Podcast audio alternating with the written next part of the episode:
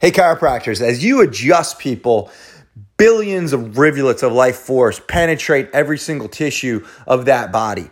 Just the same, when people come into your space, whether they're people that are suffering and they're newer in your office or they're people that have been with you for years, you need to be that explosion of optimism, that explosion of positivity. You need to be able to help those people feel they're going to be okay. Chiropractors, be the light amongst the darkness. Be fired up to serve your people. Be excited about the opportunity to change lives today. What a beautiful opportunity we have as chiropractors right now to turn the world on, to make a difference, to save lives, and be the most amazing part of their day, of their week, of their month as a chiropractic servant.